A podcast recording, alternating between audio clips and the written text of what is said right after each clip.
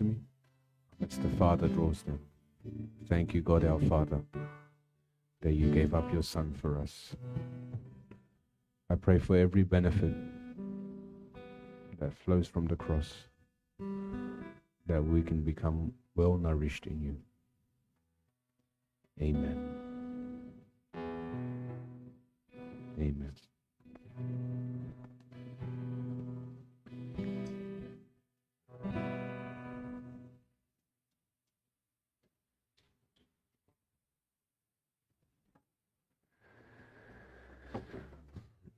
How are we all today? Good to see you. Are we awake today?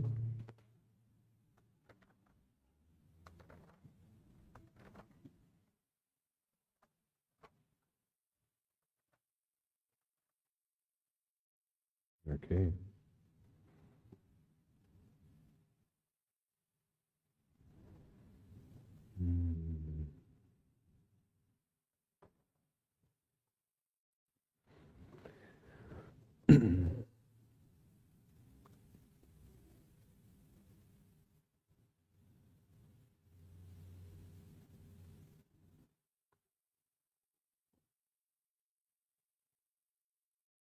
I'd like to share a few testimonies before I start, to open you to the Holy Spirit.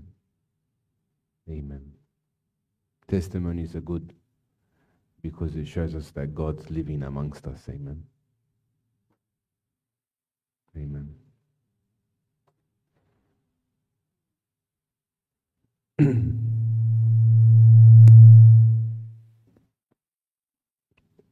Okay.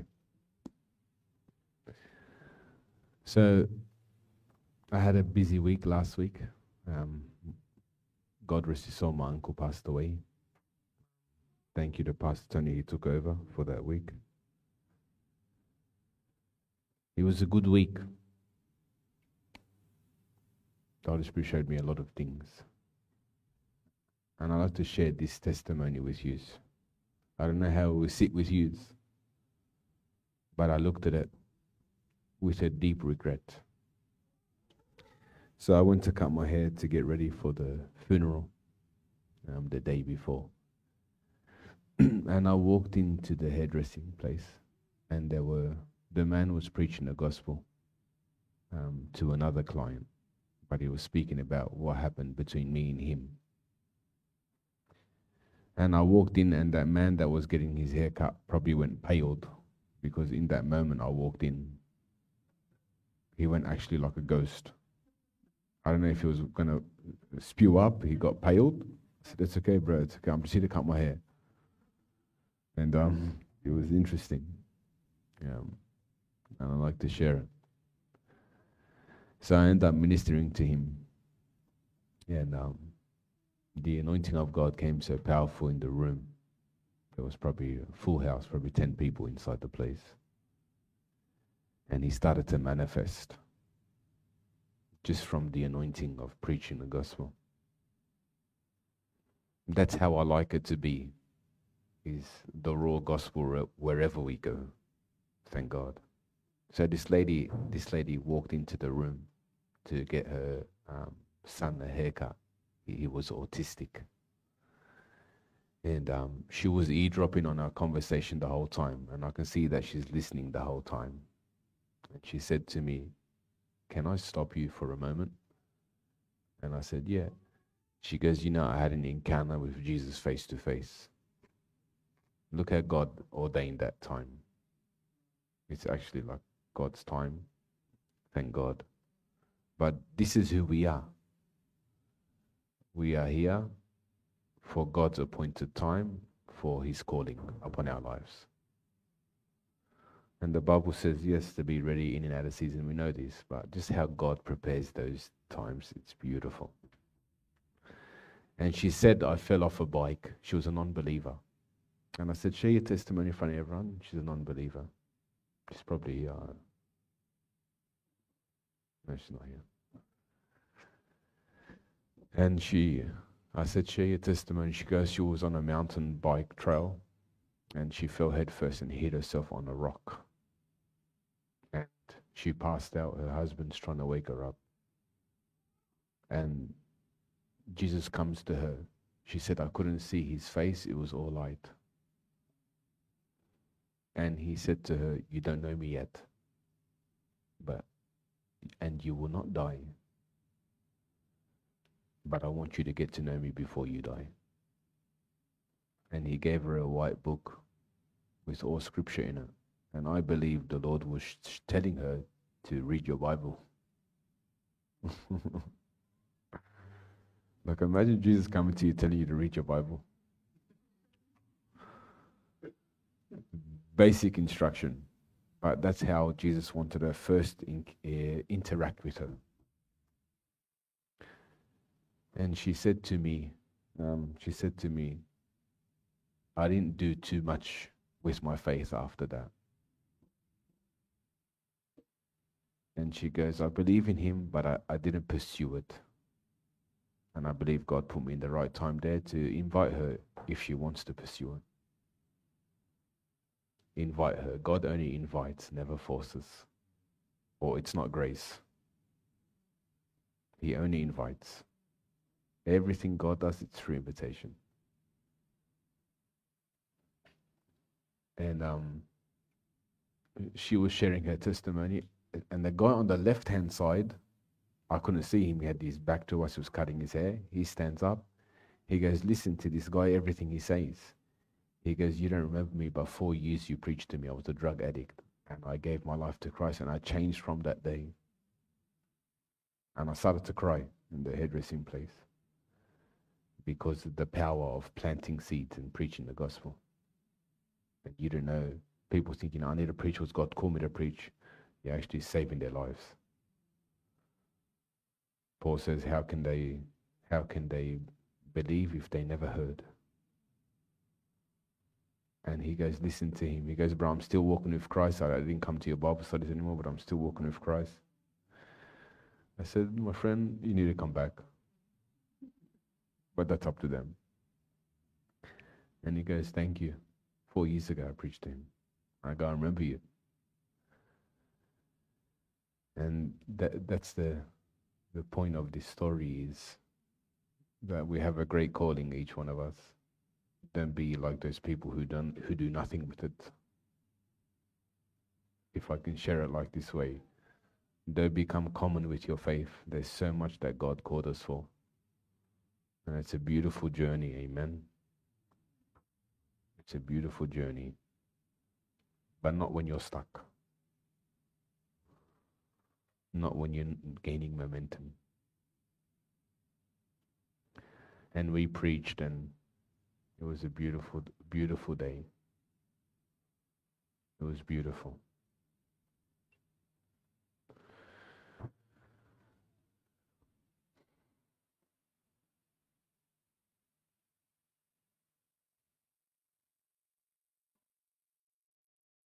I'll save the other testimonies to another day.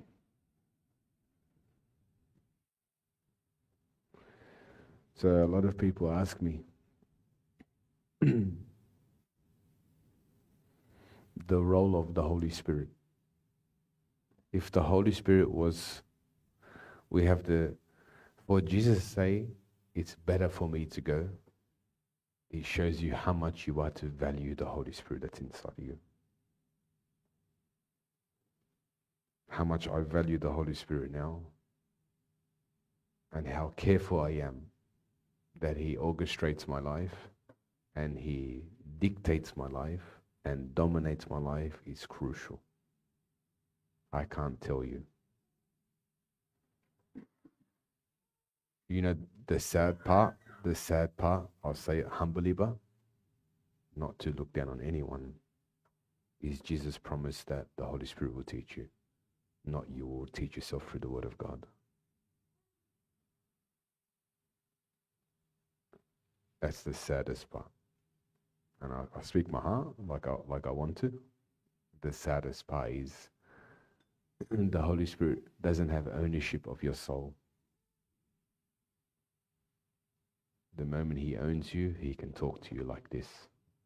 and share with you all the abundance of the revelation that's in Jesus. So we've become common where we know about Jesus.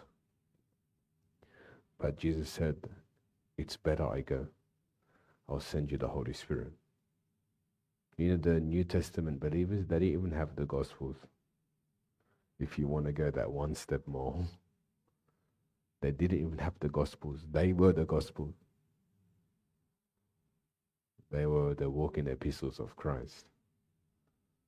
Now, we have such a head start in our journey. This is not to put anyone down, but we have such a head start in our journey. We have all the tools to move forward with the Lord.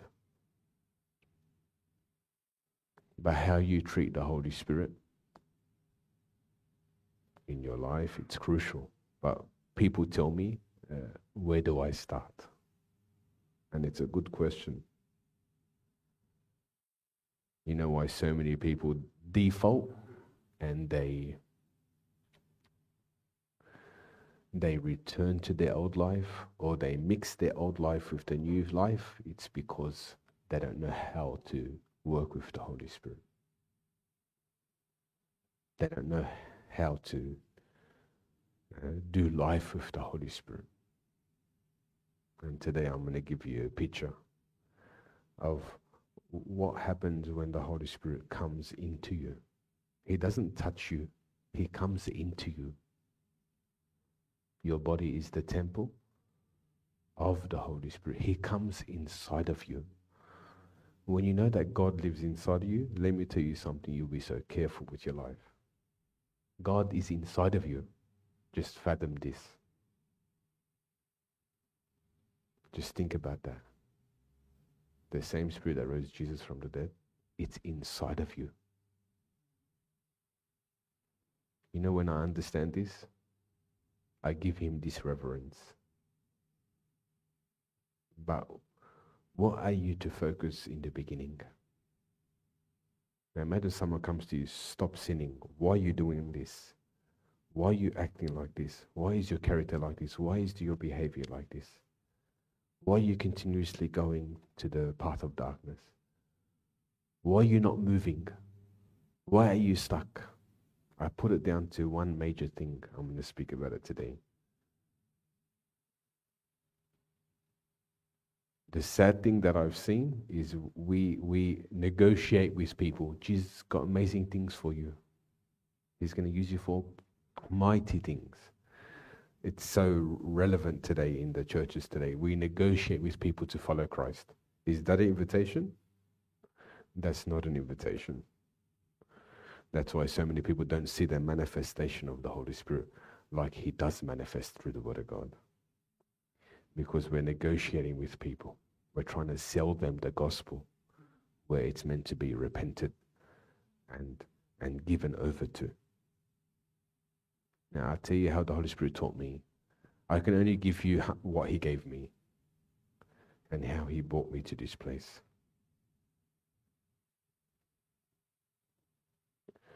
I learned that God is not an emotion. He is the truth. So stop coming to God through the emotions, through the feelings.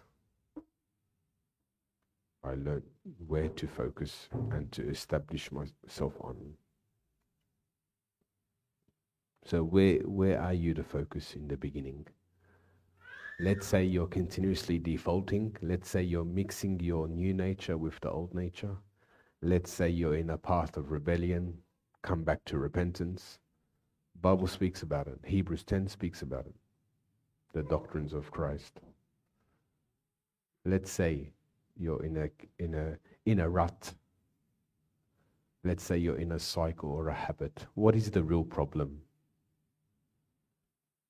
If I want to know something, I want to know what the Holy Spirit needs to do when he first enters me. You know why? Because every step after that will be established. And you'll be built on a healthy relationship in your faith. God's interested with a healthy relationship. He doesn't cut corners. And then with our people, when we first got saved, we are the light of the world, and we wanted to save everyone. And we made a massive mistake in the beginning, where we didn't allow the Holy Spirit to first work in us, or to do what He needs to do inside of us. So I'm going to share where does the Holy Spirit really focus in the beginning of your journey. So I'll read this from John 16, but I'm going to take a different approach. Holy Spirit navigated me perfectly through this, and I'll bring it to you how He showed me. John 16, 5 to 15.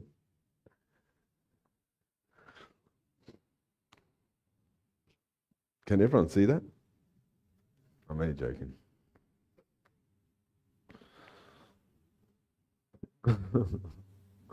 That's the biggest we can get at, Krishna.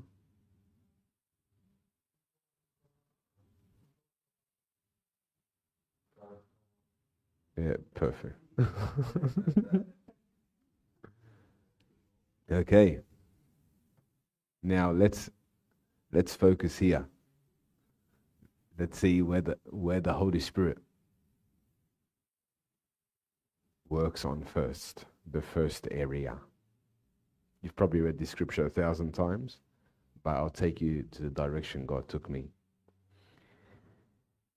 He says, "But now I'm going to Him who sent me, and none of you ask me, 'Where are you going?' But because I have said these things to you, sorrow has filled your hearts and taken complete possession of them. But I tell you the truth, it is to your advantage that I go away. For if I do not go away, the helper, the comforter, the advocate, the intercessor, counselor, strengthener, standby will not come to you. But if I go, I will send Him, the Holy Spirit, to you to be in close fellowship with you. And He, a person of the Godhead, and He, when He comes, will convict the world about the guilt of sin." Now this translation is perfect, because it shows you how to deal with your sinful nature. Okay? I love this translation because it nails it. It says, "And He, when He comes, will convict the world about the guilt of sin and the need for a Savior." Now, isn't that interesting? That how sin is dealt with. You're not called to fight sin. You're called to know who saved you. Now, I really believe this verse in itself has so much value to why people keep relapsing in their journey of faith and feeding the old carnal nature.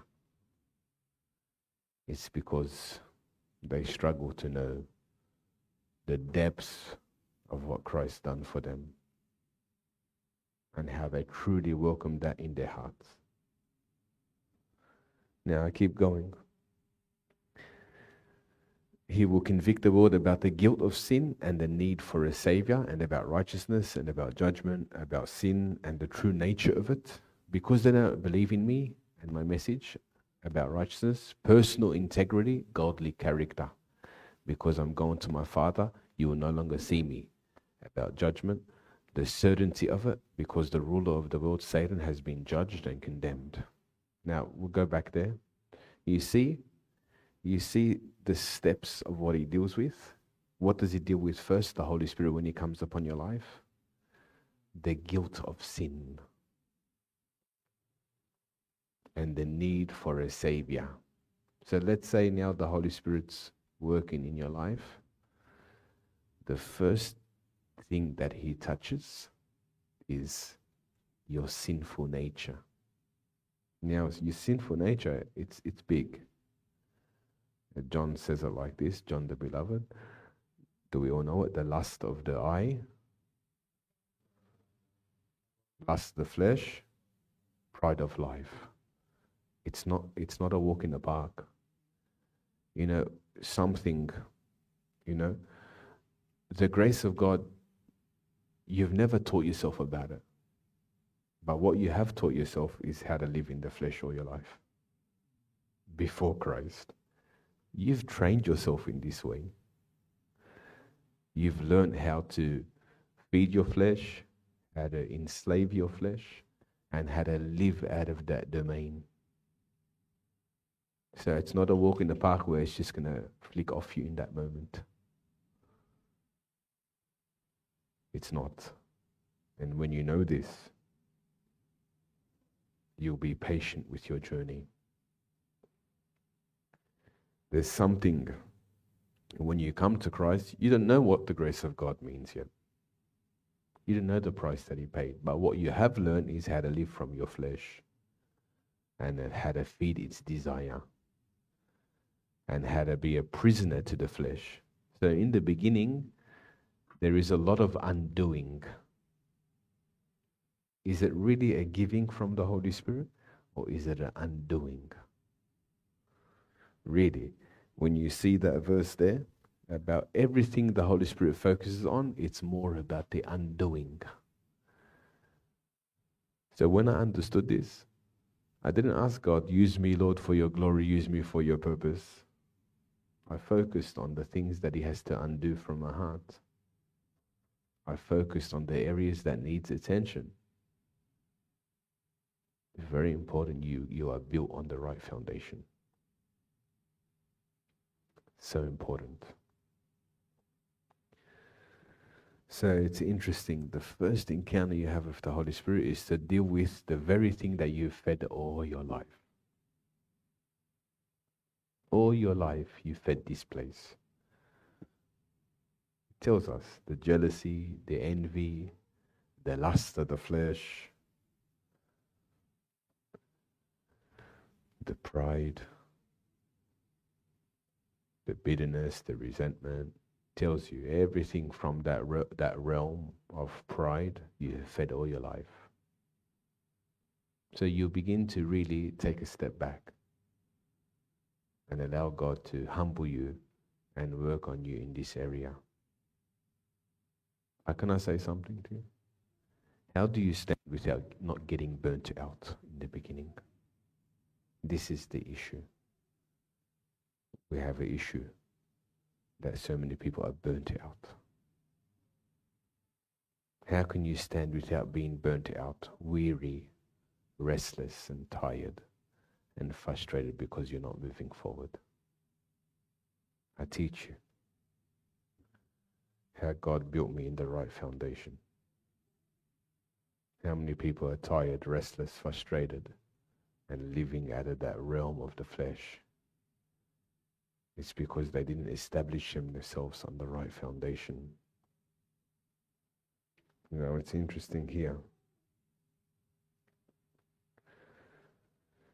It's interesting here, the first encounter that you have is for him to convict you from the guilt of sin by showing you that you need a Savior. What does that tell you? Out of everything the Holy Spirit focuses on, what does that tell you? I'll show you the first step where the Holy Spirit focuses on, and the step that kickstarts your journey as a believer. Who wants to move in the Holy Spirit, especially from this very thing? Jesus went through it, the three temptations. Before he entered into the Father's will, Jesus went through it as well. Now, what's the biggest thing that allows us to relapse and to mix our old nature with the new nature, or be not submissive in the way that we should? What's the real issue? The real issue of how sin is dealt with is one word. I share with you: identity.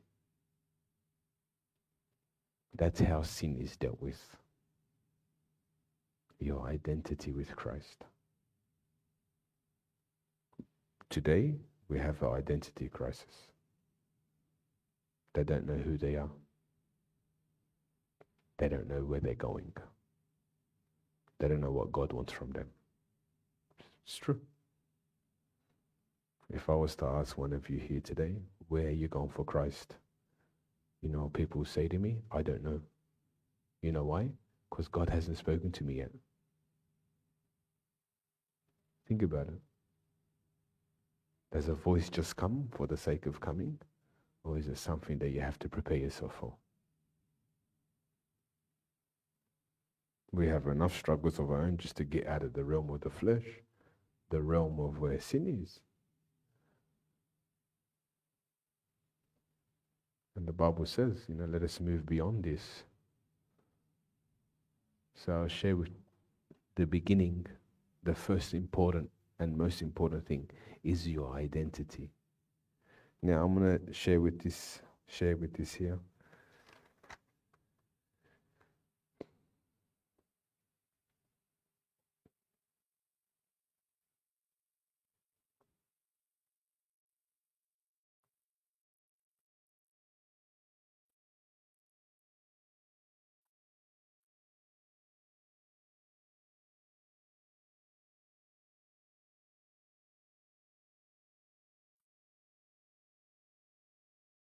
I'll go straight to that verse.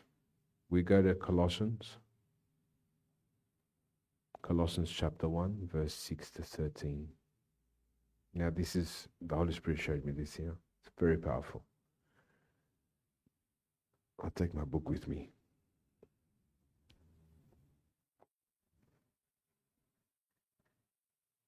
Now, I bless your hearts.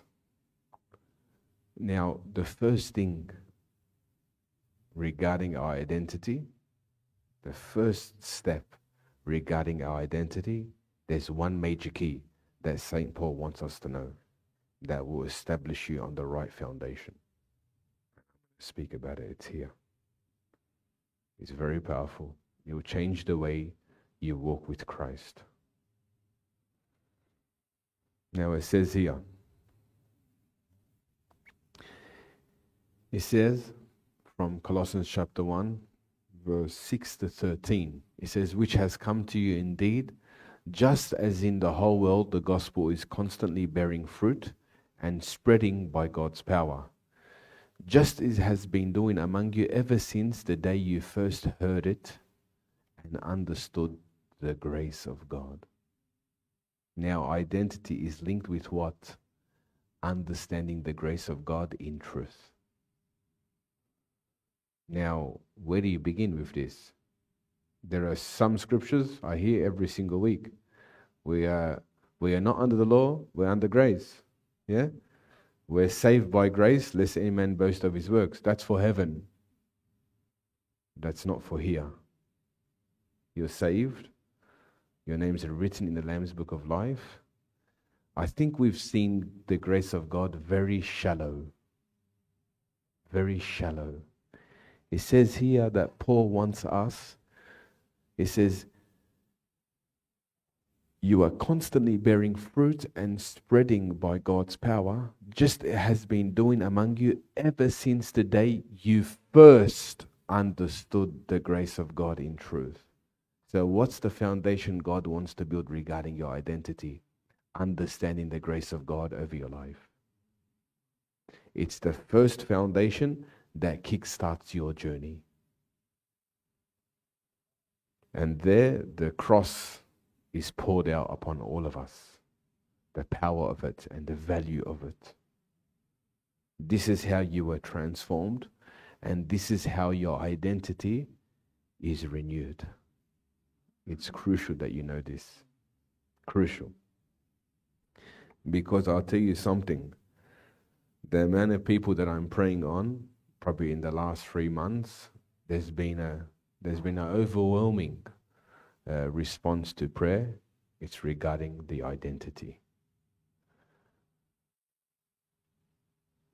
I really believe that if you don't understand your identity, you would not know how to fight. You wouldn't know what you're fighting for. So let's have a look at this. The first key of God's power working through us And the gospel bearing amazing fruit in us is understanding the grace of God over our lives. So let's have a look at the first scripture. We go to 2 Timothy, verse 1 to 9. At least someone agrees with me in the back. So when it comes to your sinful nature, you know, I have to stop doing this. I shouldn't be going down this path. Why is my mind and my heart continuously operating in the realm of the flesh? It's an identity issue. You fix your identity, naturally you operate from that identity. Very important you know this. So the question is, are you building on the right foundation? So let's have a look here. We go to just 9. Only to verse 9.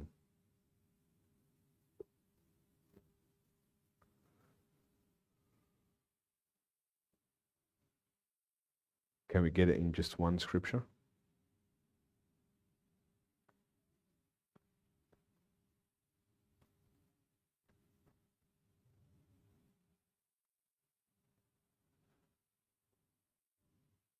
Yeah, that's the one. Okay. Now, the first foundation of understanding the grace of God begins here. Can I share this with you?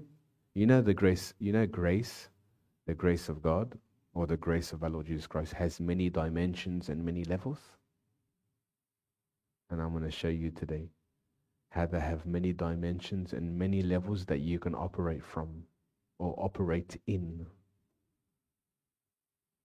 I'll tell you where the common church are operating from. It's probably the second step.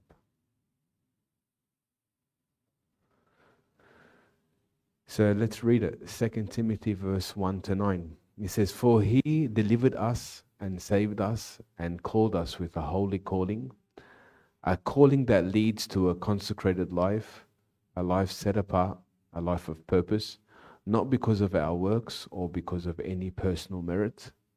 We can do nothing to earn this, but because of his own purpose and grace, his amazing undeserved favor, which was granted to us in Christ Jesus before the world began, eternal ages ago."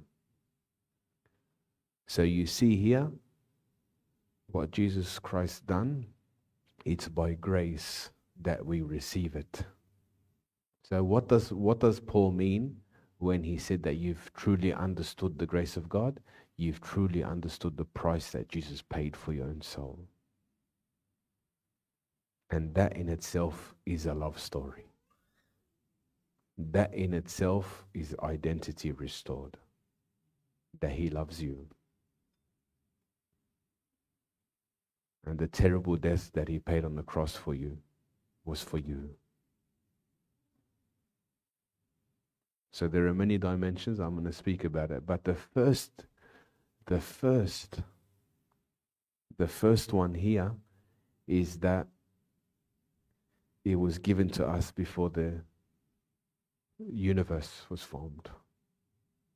It was given to us ages ago from the beginning.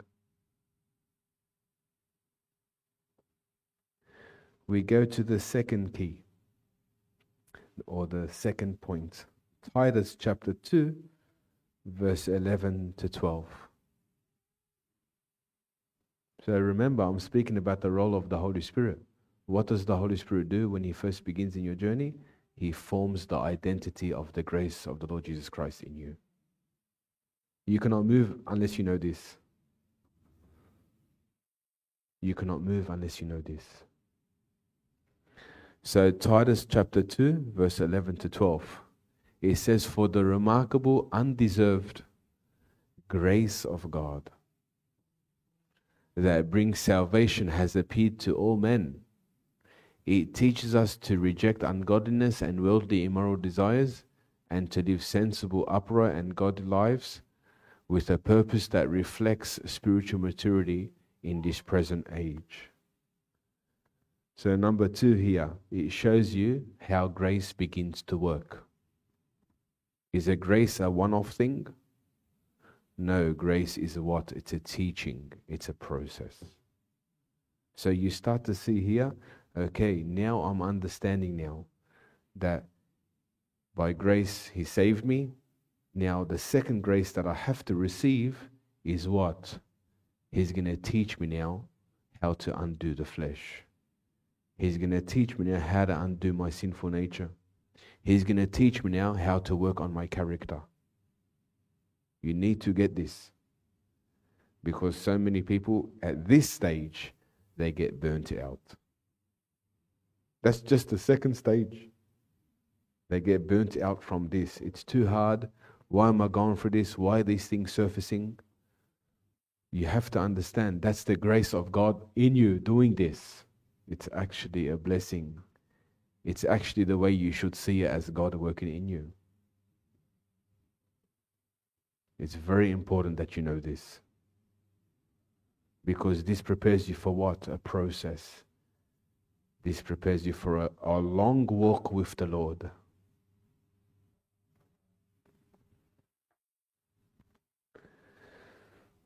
Now, I show you the good and the bad. I don't only like to preach about the good.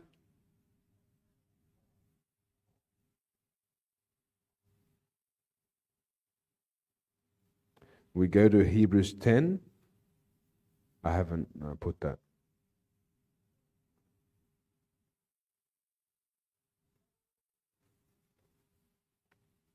Hebrews 10, verse 26.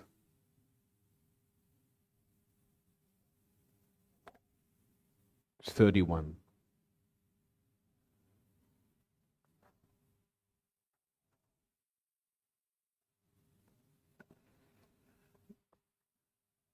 If we can get that up there.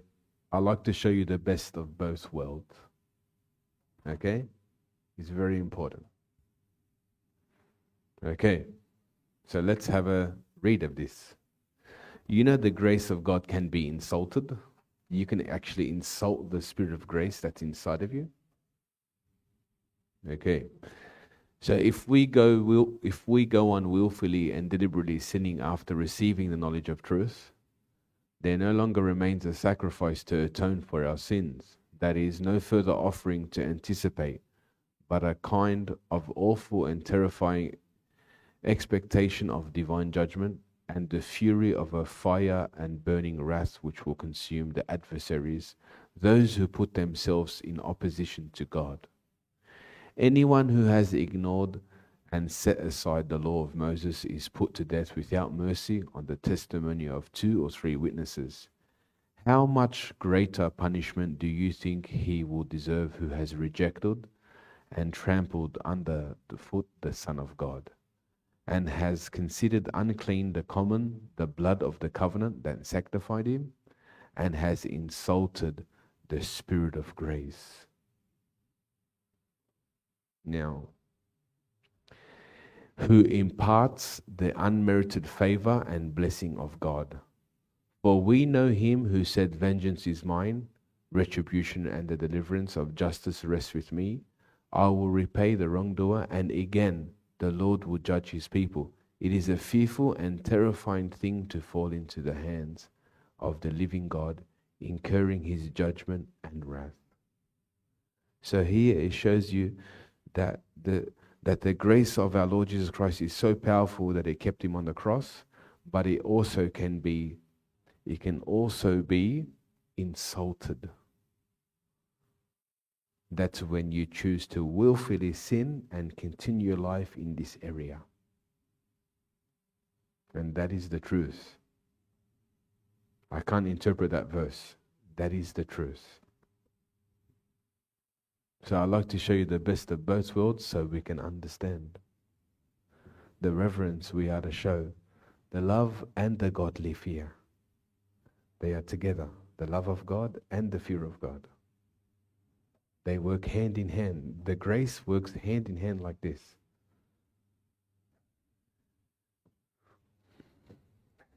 The third key, which is a, thank God, toned down now.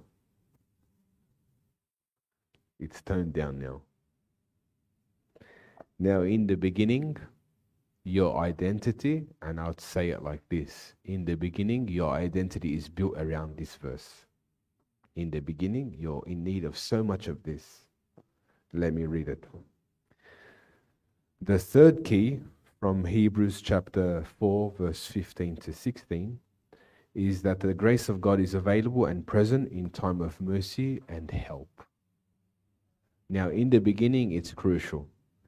If this scripture is not established in you, the hardness of heart will enter you. And all the snares of the enemy, condemnation, guilt, unworthiness, separation from God, a continuous life in rebellion.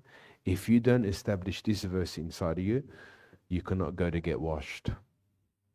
And unfortunately, the enemy will plant all those seeds of you feeling disconnected from God, condemned, unworthy, guilt, hopeless, bound, captive. Now here, it says here in Hebrews chapter 4, verse 15 and 16, for we do not have a high priest who is unable to sympathize and understand our weakness and temptations, but one who has been tempted, knowing exactly how it feels to be human. Now, how much joy does that put in your heart, that God understands when you are struggling to overcome in the flesh? It shows you that all the things that are hidden and working behind the scenes, He knows about, but He's waiting for you to bring them to Him. That is the greatest grace of God in the beginning. If your identity in the beginning is not built on this scripture, I'm telling you, discouragement will enter your heart. Being burnt out will enter you. Because the sin that God's trying to wash and deal with will end up overcoming you and entrapping you.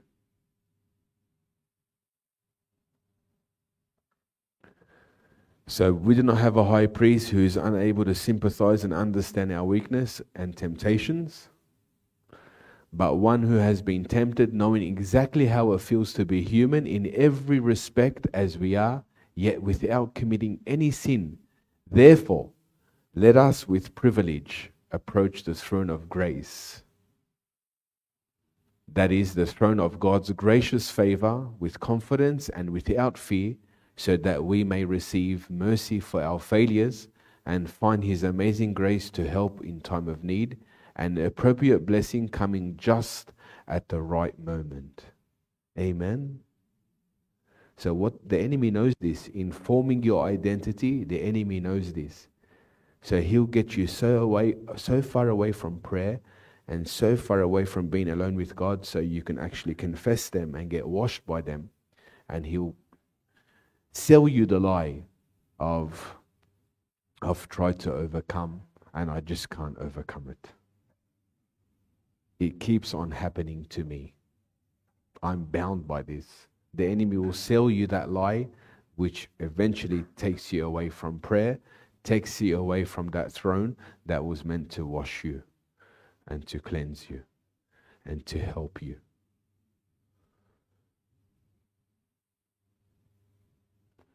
Are we understanding? So building your identity, this verse is crucial in the beginning of your journey. Because believe me, in the beginning, I probably lived there. I lived there the majority in the beginning of my journey. There were so many things that the Lord had to wash me from, which was actually designed for. The throne of grace was actually designed to help you, and for Him, of what He truly done on the cross, to actually manifest its glory inside of you. And what does the Bible say? He came to take away sin. Jesus came to take it away from you. People think Jesus came to forgive us our sins. He came to take it away. That earthly nature, that fleshly nature that never wants to do the things of Christ. He came to take it away. Jesus came to destroy the works of the devil. What are the works of the devil? The three temptations. Satan only attacks you at the realm of this world. All sin comes from the realm of this world.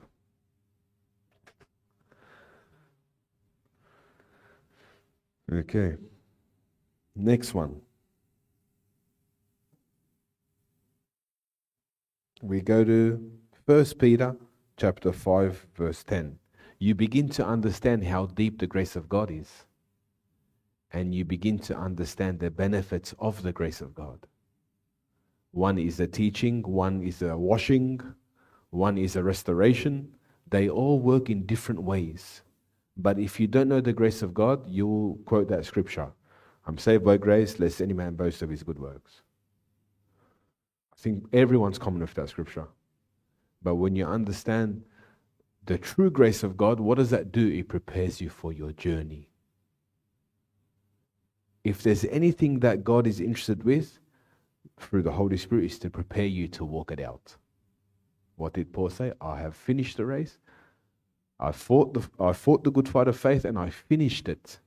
The Holy Spirit is interested in what? How you begin? No, how you're sustained and how you walk. He's interested in this. And where's it built? Identity. If you don't understand your identity, you will not be able to walk it out. It's crucial. Hebrews chapter 4, verse 15 and 16. This all stems from what Paul said in Colossians. You have truly understood the grace of God. The Holy Spirit focuses on what in the beginning? Understanding the grace of God in your life. So let's read it here. 1 Peter chapter 5 verse 10. Now look what it says here. Look how God identifies himself as the God of who? God of grace. That's the benefit of Jesus at the cross. Because grace and truth came from where? Jesus Christ. He is the meaning of grace.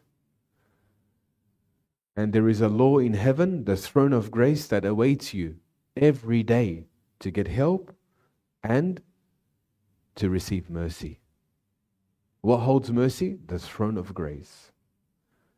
This shows you that whatever you're going through, God's already allowed you to get washed and to get cleansed and to get renewed. It's crucial. So in my journey, if I can share this with you humbly, where did my strength come from? How hard I can pray, how hard I can fast, how much I can read the Bible, how much I can do for God? No, the grace of God. That's an unmerited favor. Before the ages to come, it was given. That's where I exert my strength from His grace. That's where the true power is birthed. That's why I never fight anything in my strength. I understood who am I to rely on. So 1 Peter chapter 5 verse 10. You know how much I quoted this scripture when I struggled in the beginning. All the attacks that the enemy turned against me, all the things that he had for my downfall, this scripture gave me the greatest comfort in my heart. That whatever I'm going through, I'm going to get restored. It gave me the greatest joy to know that I'm only going to suffer a little while. This is not my destiny. That in itself changed my identity, how I do life with God. Because I learned that no battle that comes my way is there to make a residence inside of me. And out goes discouragement, out goes failure, out goes defeat. Why? Because I know God's going to restore me. And what's birthed from this? Hope. And hope never puts you to shame, because love of God's been poured into your heart by, you see where he focuses? So look here. And the God of all grace, who called you to eternal glory in Christ, after you have suffered a little while, will himself what? Restore you and make you strong, firm and steadfast. You see where the grace of God is? You see, if you understand the identity of the grace of God in life, what happens? You will never fail. You will be strong. So Satan knows this. He will put many traps to stop you from going to God. He'll put you many traps to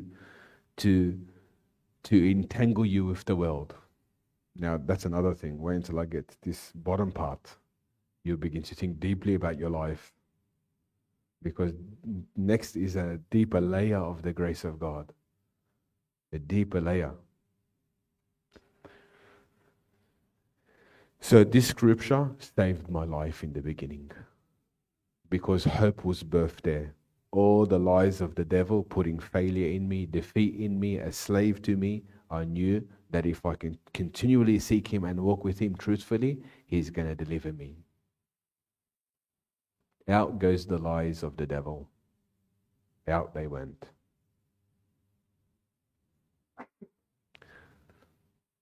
So grace has a powerful meaning. One's a process, one's a washing, one's a restoration, one's a foundation. You start to see it's not something you use lightly. It's something you prepare for. The next one. Now, this is where it gets... This is the dividing wall, this scripture here. So let's say you've received the grace of God. Let's say you received the grace of God to be saved, which everyone has.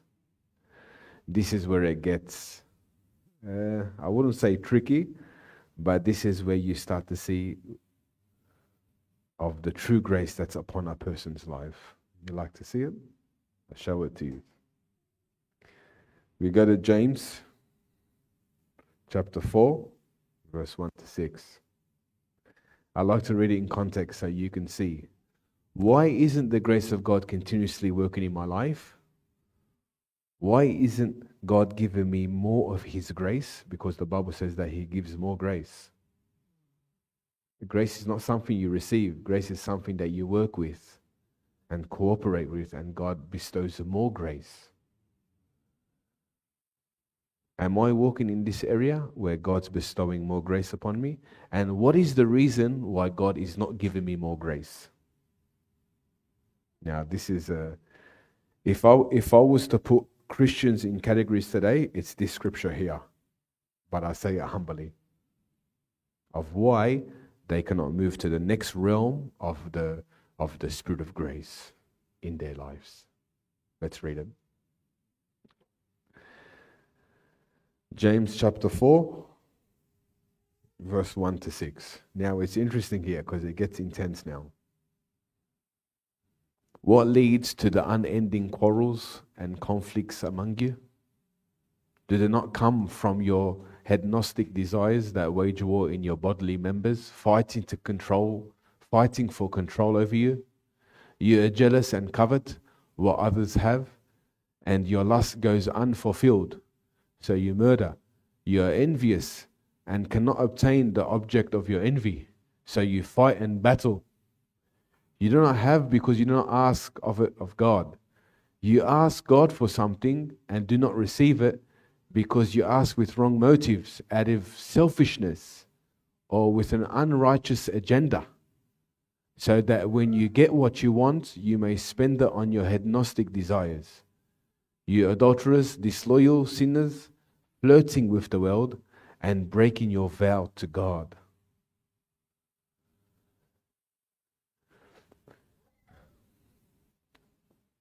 Do you not know that being the world's friend, that is loving the things of the world, is being God's enemy? So whoever chooses to be a friend of the world makes himself an enemy of God. Or do you think that the scripture says to no purpose that the human spirit which he has made to dwell in us lusts with envy? But he gives what? More grace. What's the issue why people cannot receive more grace? Because they're serving the world. Their heart is inside the world. And whatever they get, they want to spend it for the world, not for the kingdom of God. So God gives more grace. It says here, He gives us more and more grace through the power of the Holy Spirit to defy sin and to live an obedient life that reflects both our faith and our gratitude for our salvation. Therefore, it says, God opposes the proud. The one who is in the world will not receive more and more grace because he hasn't understood why God put him on earth. You were put on earth to what? Glorify your Father through our Lord Jesus Christ.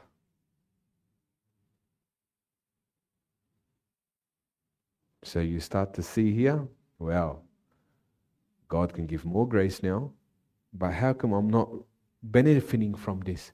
How come I'm not receiving this? Have I let go of the old nature? Because the old nature is what's a friend to this world. It's your old nature, the fallen nature. So here, if there is a line that I can draw between why Christians or believers are not getting promoted by the grace of God and they're not receiving more and more grace, is because they don't want to give up their earthly domain. Remember, you're seated now in heavenly places. You have the mind of Christ now. You have a purpose for the kingdom now.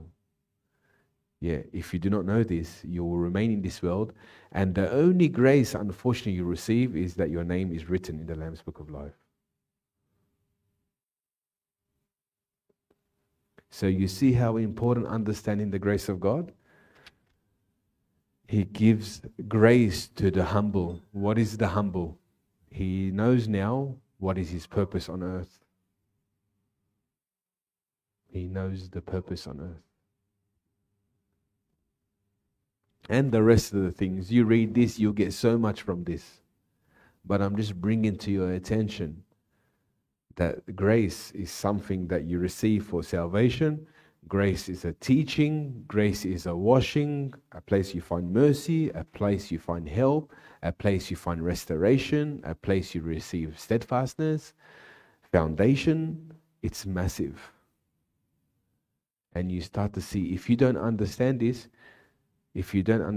you will not be able to overcome sin.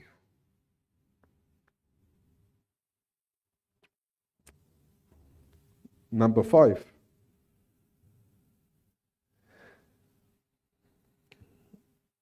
So this is interesting here.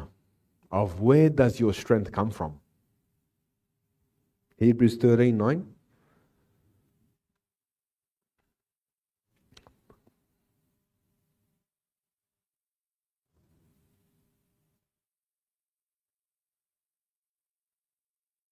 Now let's read this here. You start to see, well, I better pay attention now to forming my identity in Christ. I better feed my spirit every day to know who I truly am. And where does God feed me from? From which well does He feed me from?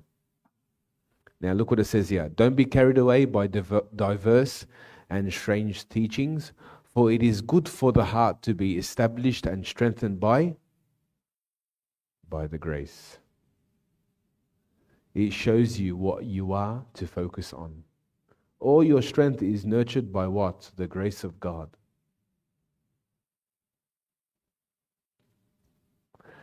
And it says here, and not by foods, rules of diet, and ritualistic meals, which bring no benefit or spiritual growth to those who observe them. Now this really is talking about a different kind of people.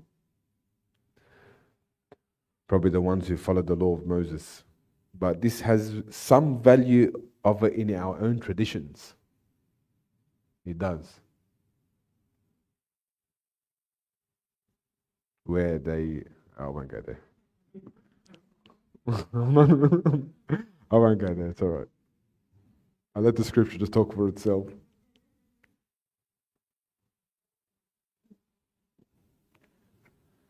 Yeah.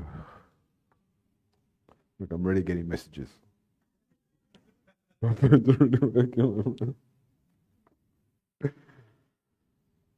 Okay, now it gets very interesting. Now you can see, okay, am I in it or not? Am I actually in it or not?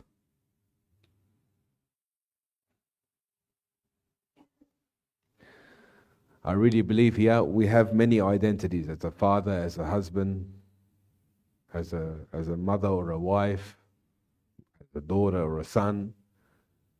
But the greatest identity that God wants you to have is of how you belong to Him. And what's that speak of? Your heavenly calling. Because in heaven you will not have this anymore. What matters most to Jesus? Your calling on earth with Him. If you can understand this, you'll put Jesus first above all, which is what you're called for. So let's go here to Romans chapter 1, verse 1 to 5.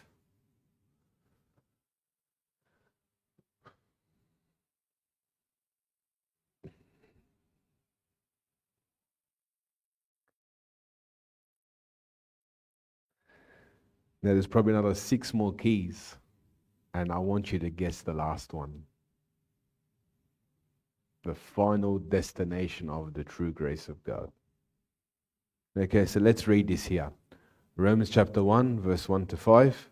It says, Paul, a bondservant of Christ Jesus, called as an apostle, special messenger, personally chosen representative, set apart for preaching the gospel of God, the good news of salvation, which He promised beforehand through His prophets in the sacred scriptures, the good news, regarding His Son, who, as to the flesh, His human nature, was born a descendant of David to fulfill the covenant promise, and as to His divine nature, according to the Spirit of holiness, was openly designated to be the Son of God with power, in a triumphal and miraculous way, by His resurrection from the dead, Jesus Christ our Lord. It is through Him that we received grace for apostleship to promote obedience to the faith and make disciples for His namesake among all the Gentiles. That is us. To make what? Disciples. So there is something. There is something that God wants to establish, that when we are strengthened, we are called to strengthen our brothers and our sisters. That's what Jesus said to Peter.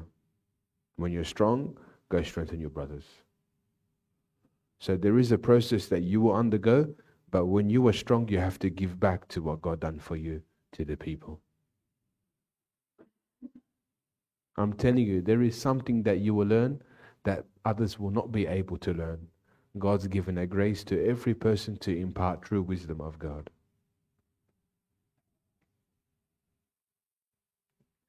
So here it talks about your calling. Have you ever thought about this? Am I in this sphere or realm of grace where I'm in a grace now to make disciples? Does God just want to save you for the sake of it? No, He saves you to save others. What does this speak of now? Now we are entering into a grace of what? Responsibility. Are you responsible, or are you always in need of God? Are you always asking God, give me, help me, give me, help me, give me? No. Are you in a place now where you are giving back to His people? This is how you can see the level of where you are in the grace of God. And it's okay. If you are there, so be it. Work on this area.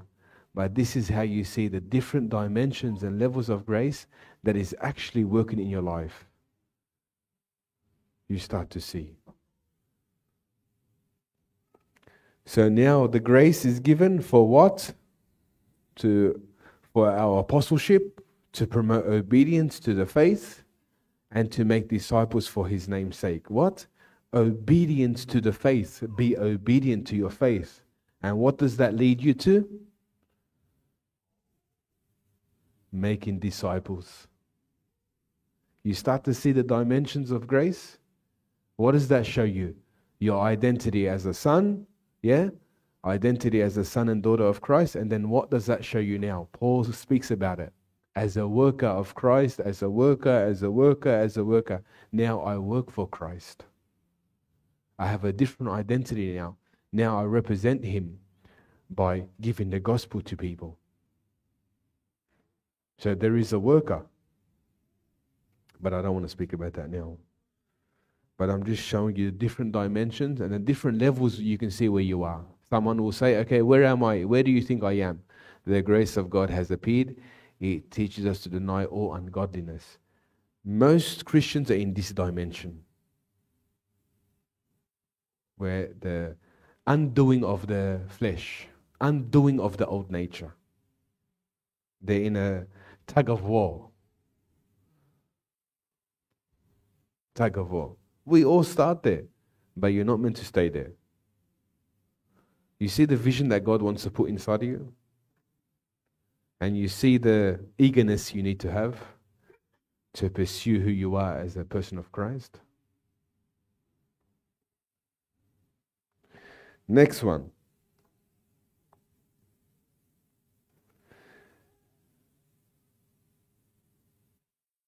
Number 7. We go to 1 Peter chapter 4 verse 10. God's grace is what allows spiritual gifts to be given to us so we can faithfully serve one another. We're not seeing this in this church yet. We haven't seen the spiritual gifts come upon the church yet because we're not ready for it. But I'm showing you where God is taking us. Now we're seeing it in dribs and drabs, but we're not seeing it in the way that we should. Why? Because there's an identity crisis. That's why. We're praying in the Spirit here, and people are not here. They haven't trusted that the Holy Spirit's going to actually speak and build us or to speak to us. When the Acts of the Apostles, they were gathering together, fasting and praying to get direction from the Lord. Now we can't even come for a message. You start to see the eagerness you need to have for the Holy Spirit, because He's in this room. He's wanting to establish and appoint us to do His will and His work.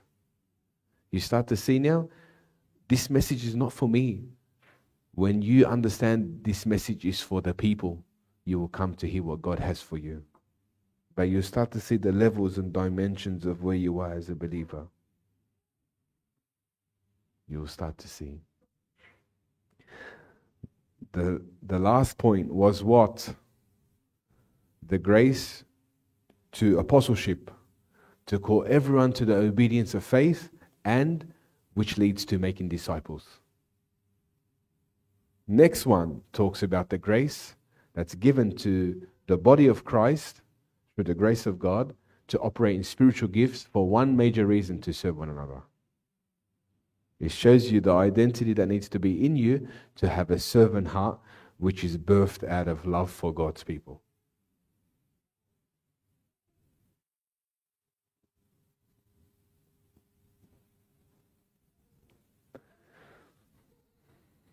Now, these graces that are coming out is more about responsibility. Responsibility. Are you in it or you're not? You have a responsibility now from the Lord. I think it's best that you hear it today so you can prepare your heart than to die and have many regrets.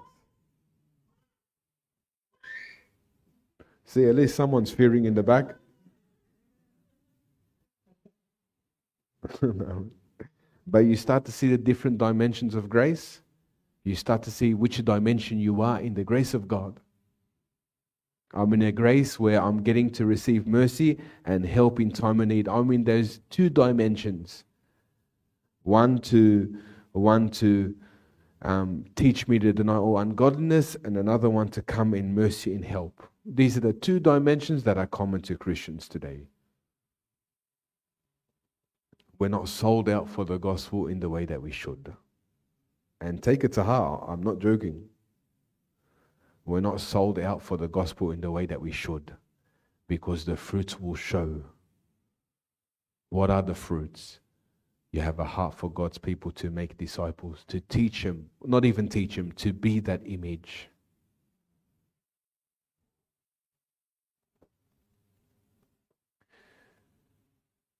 Now let's go here. It says, just as each one of you has received a special gift, a spiritual talent, an ability graciously given by God, employ it in serving one another as is appropriate for God's stewards of God. Multifaceted grace, faithfully using the diverse, varied gifts and abilities granted to Christians by God's unmerited favor. Now he's given a grace for spiritual gifts. And what's those gifts for? To serve the church and to serve one another. And I'm not going to speak about all the gifts, but I'm just bringing to your attention where God is taking you. If you want to be part of this direction and plan for God, you need to pay attention and examine where you are. Examine where you are as a believer. And there's no such thing as days and years. The more you cooperate, the more He gives. The more you cooperate and you see for your own heart, the more He gives.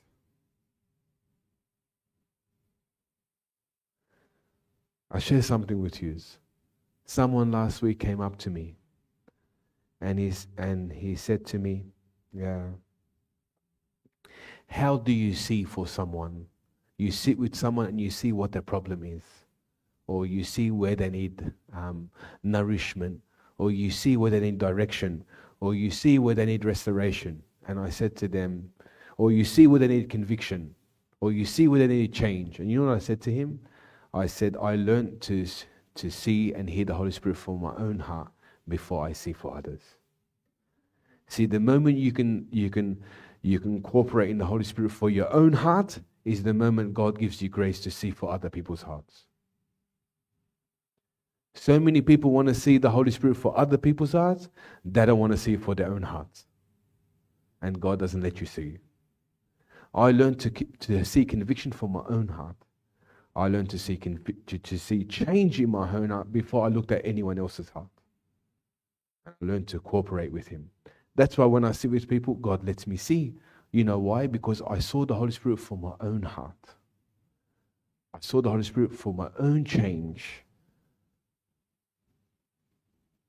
And this is the key for seeing for other people. When you can see for your own heart, the measure you see for your own heart is the measure God will let you see for others. And this is more regarding ministry being used by God. I'm just giving you a little treasure so you can understand, why have I seen the Holy Spirit for my own heart first? Before I looked at anyone else's heart, have I cooperated with Him for my own heart? It's called deception, looking outside before you look in. It's called hypocrisy. So be humble in this area, because God wants you to see for your own heart the Holy Spirit.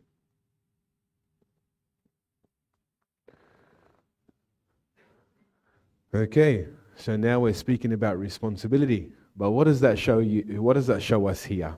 It shows us that our identity, what did Paul say? He goes, I thank God you are growing more and more by the love you have for one another. How did God measure growth?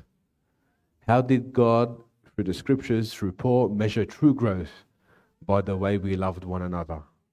You know, when I hear gossip and backbiting and slander in the ministry, my heart hurts. You know why? Because there's no growth. I hear people every week talking, backbiting.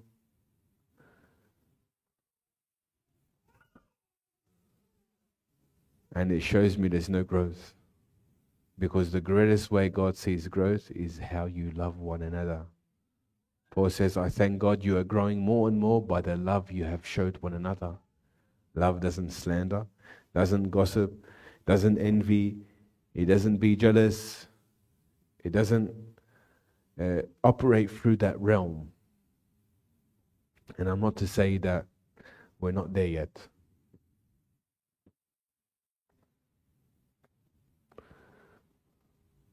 So here, the birth of the church is birthed in love. For us to see any gifts operating in the church, love has to be present. And you have to know something. Love has an opposition. It always has an opposition.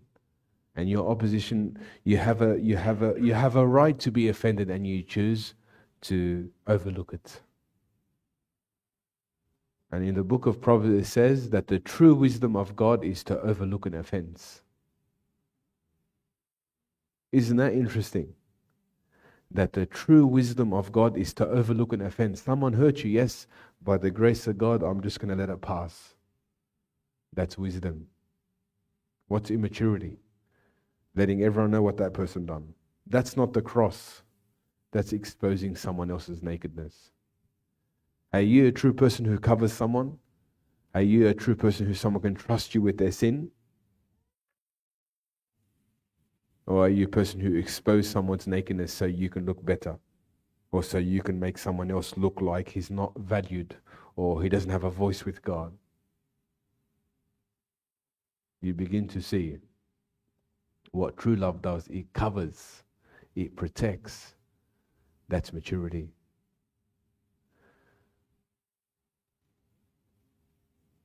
That's maturity. Love always protects.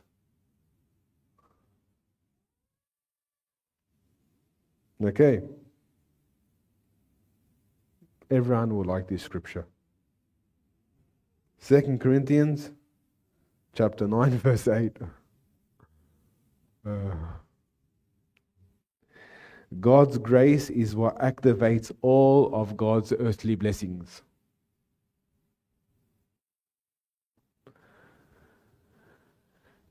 Okay, so let's read it here. And God is able to make all grace,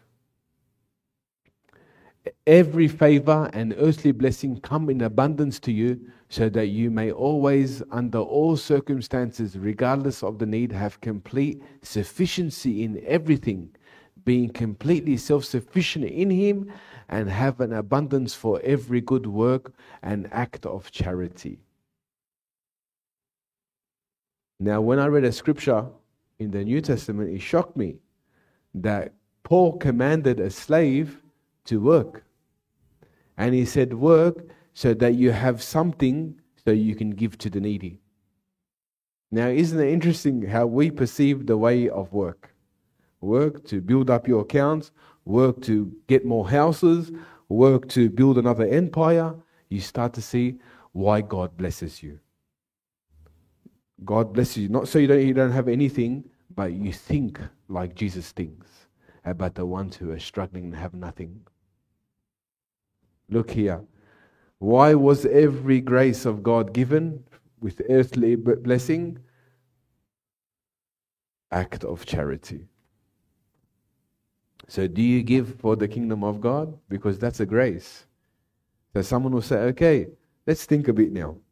Let's think a little bit. The Bible says, God, we want to give not under compulsion, but we want to give out of a cheerful heart. How do you do it? You come and say, Lord, this is for you. I want to bless your kingdom. I want to bless your people. And what do? You give. What does God do? He starts to add more grace upon your life. Everything that God is given is for what? So you can give back to Him. So you can give back to Him. That's the greatest way God sees that the true grace of God is upon your life, is that you're giving back to Him, because it's all coming from Him. It's not given so you can hold it tight in your hands. Now, I haven't spoken about giving in the way God opened my heart to it. I've learned this secret in Him, but I'm going to share it with you. You know how powerful giving is? It was that powerful in the Acts of Apostles that it allowed God to bring salvation to the man.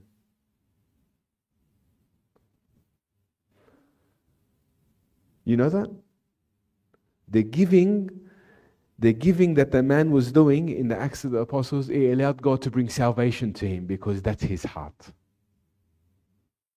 Even though he didn't know Him, He commanded salvation to come to this man, because he had the same heart as Jesus. So there are many laws and principles about giving, and it prompts God to pay closer attention to you, This guy is after me.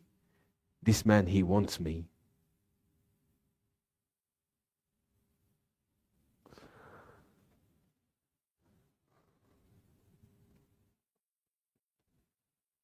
And I'll share something the Holy Spirit told me in the last one.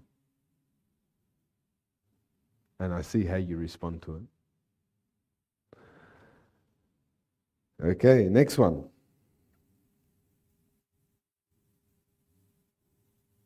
First Corinthians chapter 15, verse 10.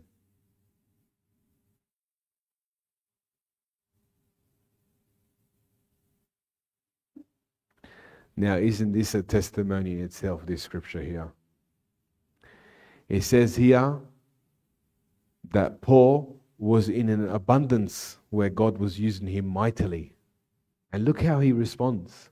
He tapped into the greatest source to receive this true grace. Look what he says. 1 Corinthians chapter 15, verse 10. But by the remarkable grace of God, I am what I am. Isn't that interesting there, that statement itself? A murderer, a person who went after God's people and done what ISIS do today. He said this statement here. And imagine you saying that without you being free. He was truly free knowing that Jesus has washed him and given him a new identity. Isn't that interesting? And look at that. He didn't only give him identity to be free from what he done, or the guilt of the condemnation, or all those things that he done. He gave him identity that he is an apostle, that he's a true servant, a true ambassador of Christ. Isn't that interesting? Isn't that interesting that he received the greatest grace and he done the most? Now, doesn't that show you something? For God to use me the most, I must know who he truly is through the grace of God. Isn't that interesting? Paul done the mightiest things in God because he knew his identity. And it's not a good sermon, it's actually the truth. He knew who he is in Christ. He knew the great price that Jesus paid.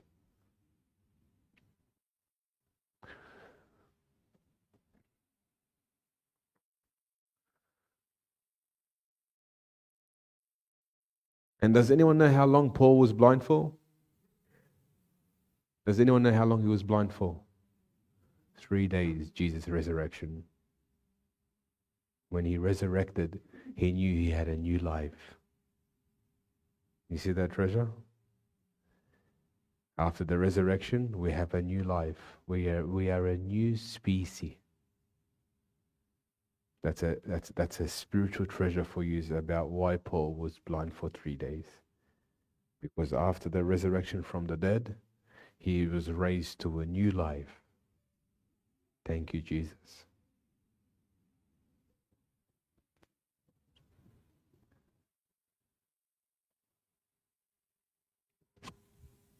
Now look what it says here. But by the remarkable grace of God, I am what I am. And in his grace towards me was not without effect. In fact, I worked harder than all the apostles. Though it was not I, but the grace of God, his unmerited favor and blessing which was with me. You know what was interesting?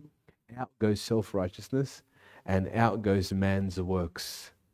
When he stayed humble by giving value to the grace of God rather than his effort for God. God kept adding. Everything that he's doing is by the grace of God. Everything that we are going to do is by the grace of God. There was nothing for the enemy to come and to feast on him and to allow him to be puffed up in his carnal nature.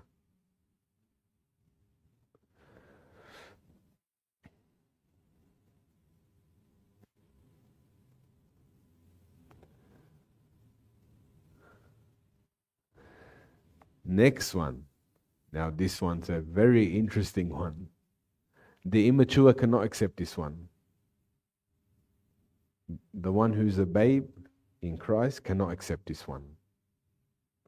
If there's something that I can say to you of how God allowed me to grow, was through my weakness.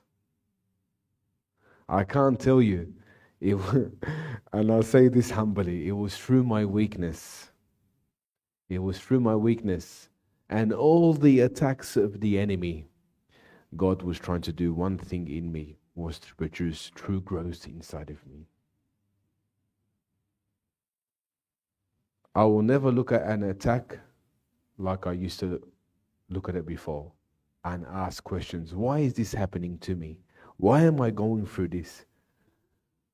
But I'm praying, but I'm walking with you. Why am I going through these things? I knew one thing, that any weakness that God allows me to go through is a true grace. You know why? Because you will not leave the place of prayer.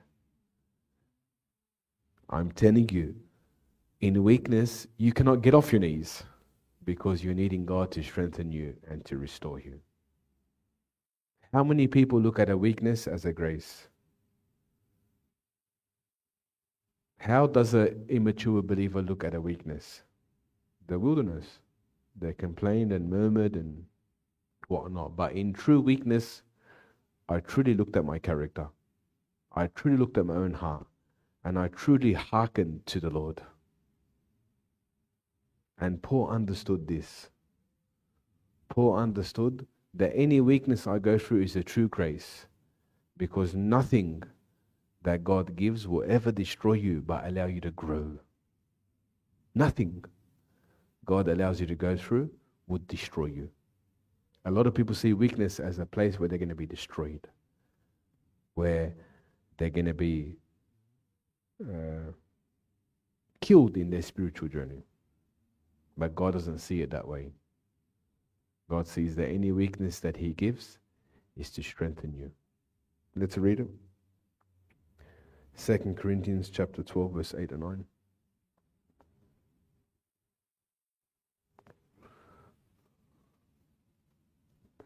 See how we're getting more and more into the depths of the layers of grace? It says, concerning this, I pleaded with the Lord 3 times that He might leave me. But He also said to me, my grace is sufficient for you. My loving kindness and my mercy are more than enough, always available regardless of the situation. For my power is being perfected and is completed and shows itself most effectively in your weakness.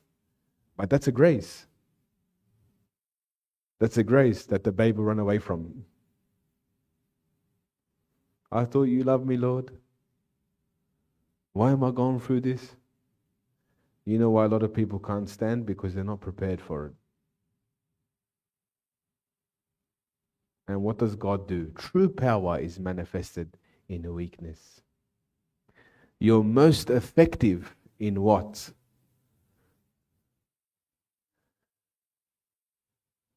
You're most completed. You're most effective in what? If you want to quench the grace of God, complain about your situation. Complain. And come to me and complain also.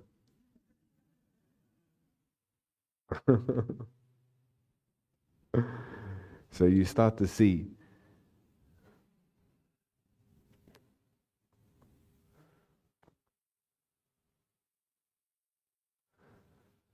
the last grace. I probably chose this. I believe it's the greatest form of grace, because it shows something. Does anyone want to have a go at it? If there is a true grace that God gives you, if there is a true grace that God wants to plant inside of you, how does it show itself? Just one word, whoever wants to. Patience, rest, humility, love, hope, surrender, faith. I can't hear. Discipline, peace, obedience, sacrifice.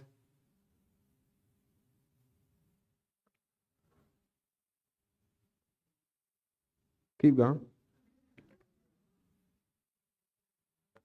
If there is a true grace that God wants to give and is truly manifested in you, what is the fruit of that?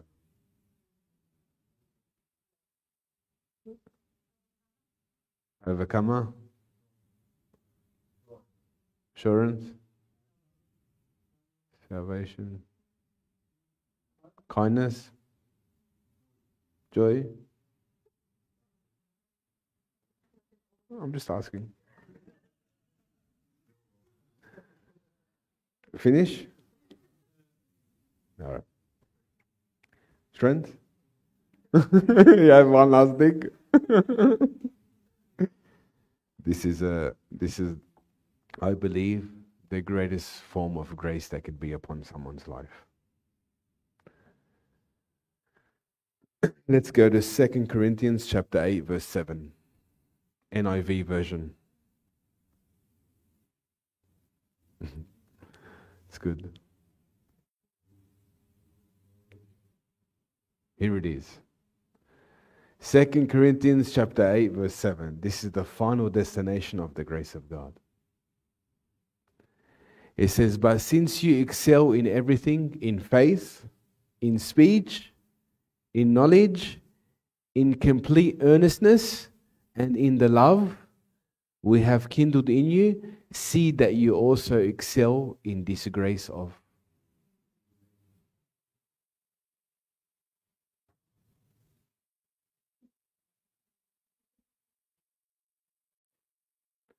See that you excel in this grace of. What did Paul say? For the Lord said, before he left, it's blessed to give than. You start to see how God sees the true grace of God in you. He excels in giving, because when someone gives, he knows he's given it unto him. He knows it's for him. And that's the opposite of what? Selfishness.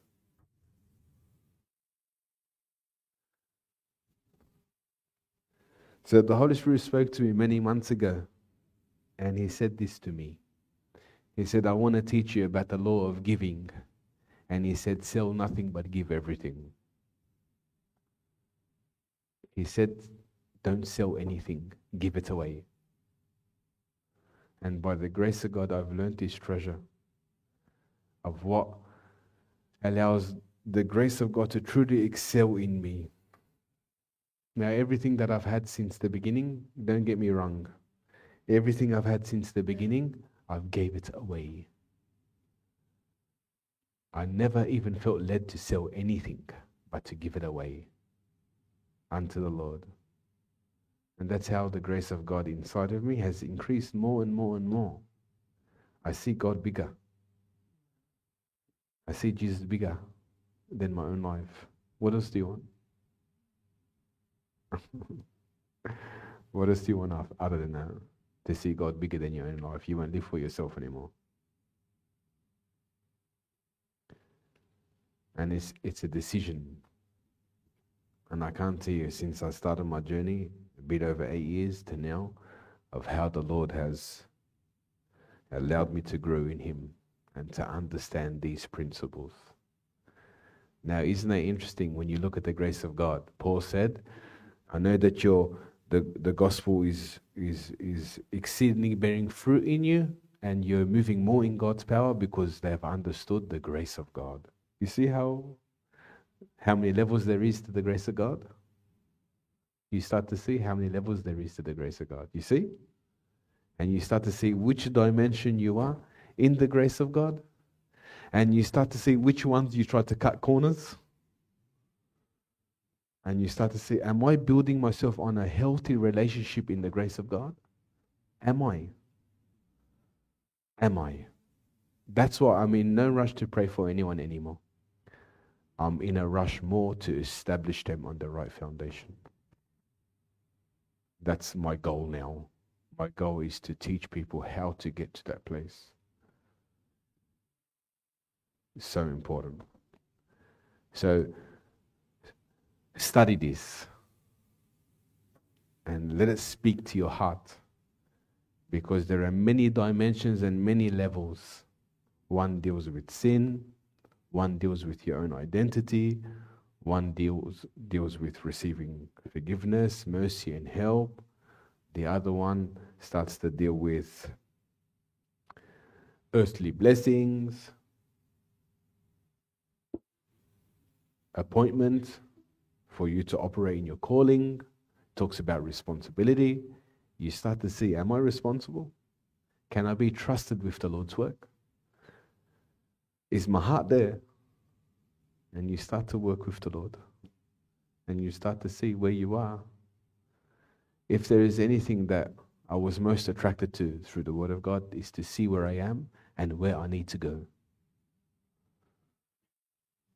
And the Holy Spirit loves that vision. He loves that vision inside of you because He can continuously add. Imagine you have no vision, you don't know where you're going, you don't know where He's working.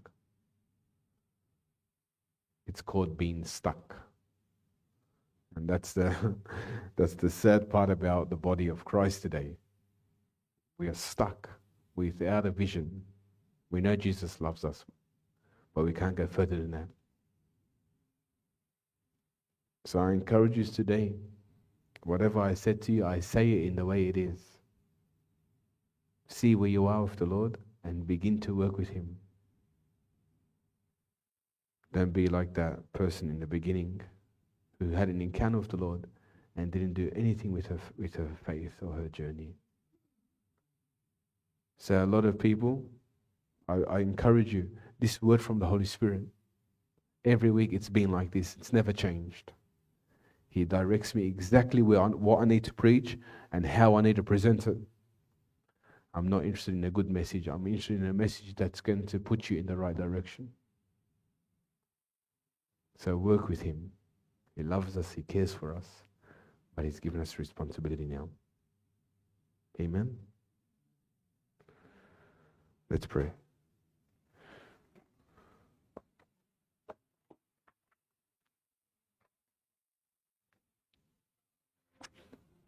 Something I want to share with you before I pray. Every grace, it's still a grace. Can I say it like this? Every grace is still a grace. So don't be discouraged with it, whichever level you are. It's still a grace. But work to get more grace. Work to move more in Him into responsibility for your calling. And the responsibility to what you're going to give back to what God has given you. But every level of grace is still a grace. But many people stay there for years. Some people stay there for months. Don't be those people. Be an obedient people where you're growing more and more in the grace of our Lord Jesus Christ. Don't be a people that's common and comfortable and just know Jesus from far. Know the work that He wants to do inside of you. And what's the first role of the Holy Spirit? It's building what? Identity. If you know your identity, you will know how to prepare yourself to walk. If you don't know your identity, you will struggle. You will struggle. So let's pray. We thank you, Father, through your Son, Jesus Christ. I thank you for the grace that's bestowed on us by the blood of Jesus. I pray, Father, today, that you give us the grace to see where we are and to see where we need to go. Thank you. I thank you, Lord Jesus Christ, for this teaching. All the glory belongs to you, Lord. Everything that you have showed us, it's all by the Holy Spirit. I thank you, Lord. Thank you for your wisdom. Thank you for your truth. And thank you for putting it all together so we can move more and more inside of you. We love you, Lord. And from here to the third heavens, we worship you. And we thank you for what you have done for each one of us and for what you're going to continuously do inside of us. We worship you. I pray for every heart here, Lord, that feels overwhelmed, I pray that you give him the grace and the peace that they can move more and more inside of you. Remove all limitations from them. Remove any disappointment from them. Remove any forms of discouragement from them. And allow them to know that you love them before the foundation of the universe. Thank you, Lord, for your sacrifice on the cross. We receive it by faith today. And we receive the true grace that is always there at our hand to allow us to succeed and to walk perfectly in you. It is, I am that I am, by the grace of our Lord Jesus Christ, that we stand today together. Amen. Amen. Bless you all. And thank you, Jesus. If you want to take notes of those points, you're more than welcome to. But don't take notes of any other pages, please.